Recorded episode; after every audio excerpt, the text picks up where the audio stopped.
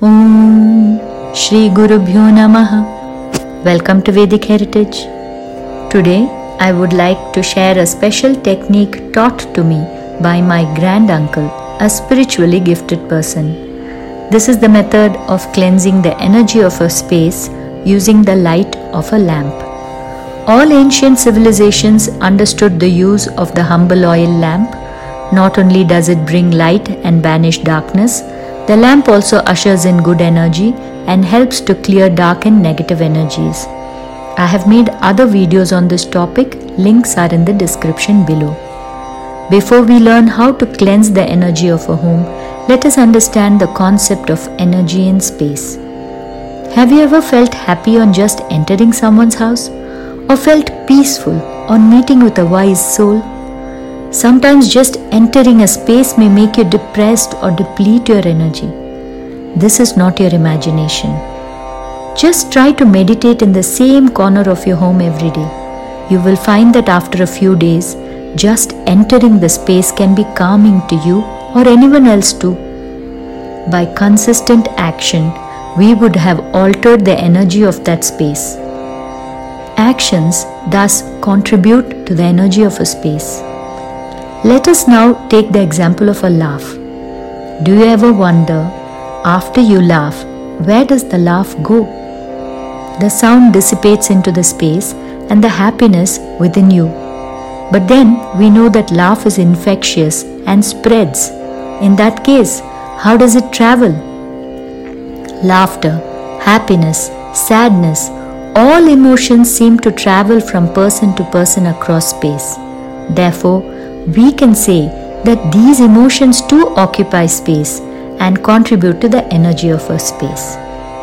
Today, we know different invisible waves of energy enable mobiles, TVs, radios, X ray machines.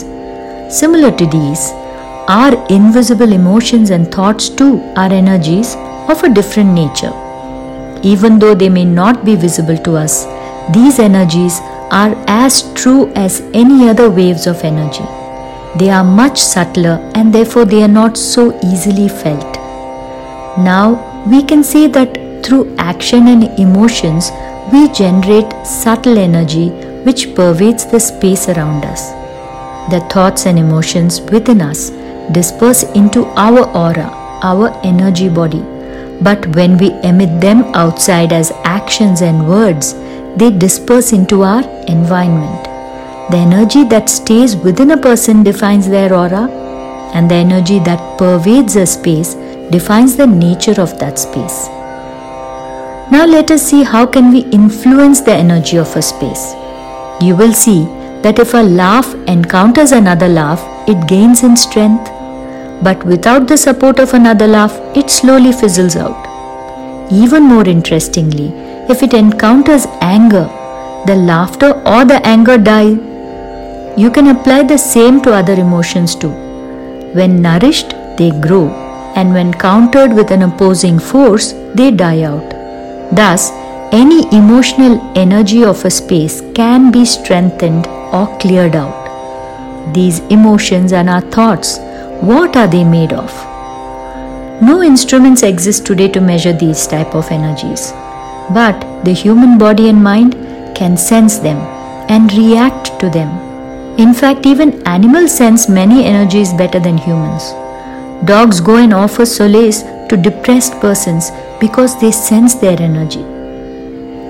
What types of energy does a space contain?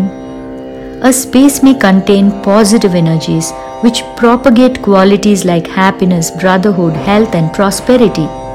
This will make the space feel comfortable and energizing. Or it may contain negative energies which encourage and attract laziness, anger, discord, sadness, greed, poverty, and disease. This makes one feel tired and angry and may lead to fights and discontent or disease. Many reasons contribute to the energy of a space. Its location and orientation, how a space is regularly used, what types of emotions are dispersed there, and most importantly, how is it cared for? ancient seers not only understood the energy world, they also offered ways to energize one's personal energy as well as the energy of a place. The homes we live in are very important for our mental and physical well being. There are various rituals that a Hindu performs to clean and energize the home. All the rituals involve usage of either the flame or a lamp or the holy fire of yajna accompanied by chants. When a Hindu enters a new house, fire rituals like a Griha Pravesha or a Ganapati Homa are always performed by a trained priest. But what if you are constantly moving into rented houses? Or if you are in a place where you cannot perform this ritual? Or if a priest is not available?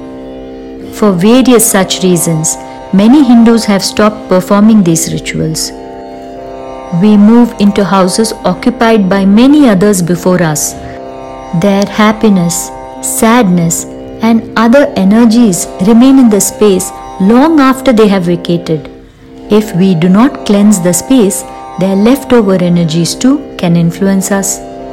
Since the fire rituals are performed only by trained Vedic priests, the lamp is simple enough for anyone to use.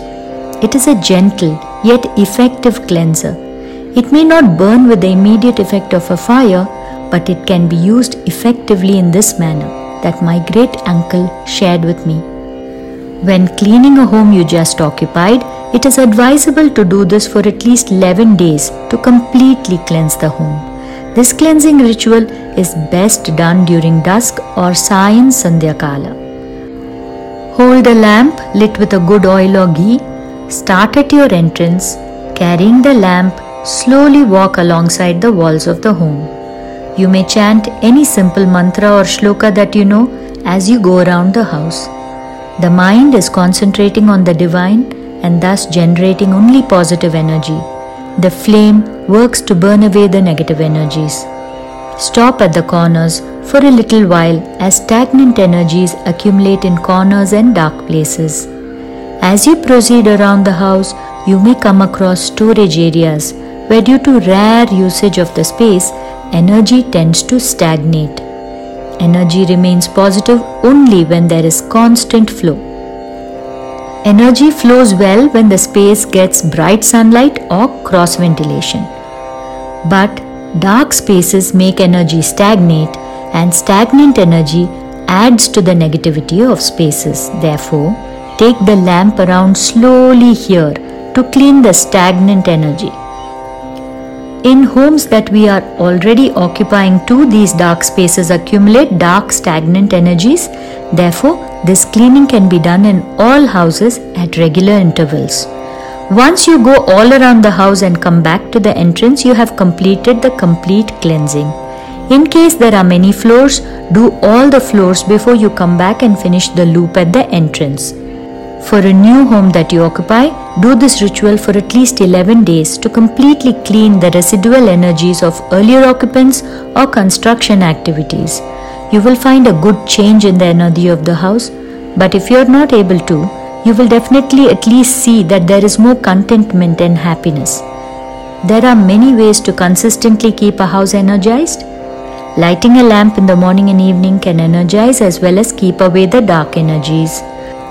A small fire ignited by burning camphor too burns away negative energies. The lamp and the camphor are used for daily puja rituals by many Hindus.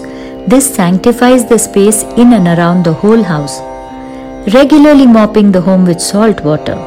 Keeping the home free from dust and dirt through regular cleaning. And keeping lamps or lights burning in the house during Sandhya Kala or dusk especially lighting up the front porch and all dark spaces in the house, are other ways to clean the house. When a house is dirty, we say that Goddess Lakshmi goes away from there.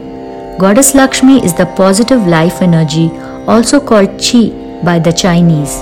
Goddess Lakshmi is the energy of health and prosperity and all types of goodness, the nourishing source of life. Negative energies which congregate in stagnant energy spaces can aggravate fear, restlessness, disturbance in delicate and conflicted minds.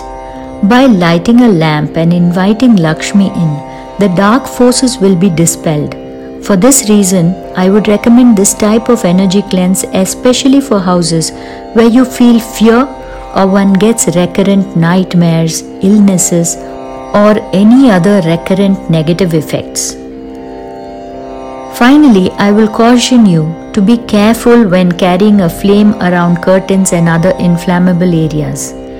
Try to carry lamps with some type of protection for safety reasons and make sure there is no wind or air from a fan which can blow the flame into a fire. Remember that fire is a cleanser but also a destroyer. Therefore, please exercise caution. I hope this has been an informative episode and you enjoyed it. Do share with friends and family. Thank you for joining me. Hari Om.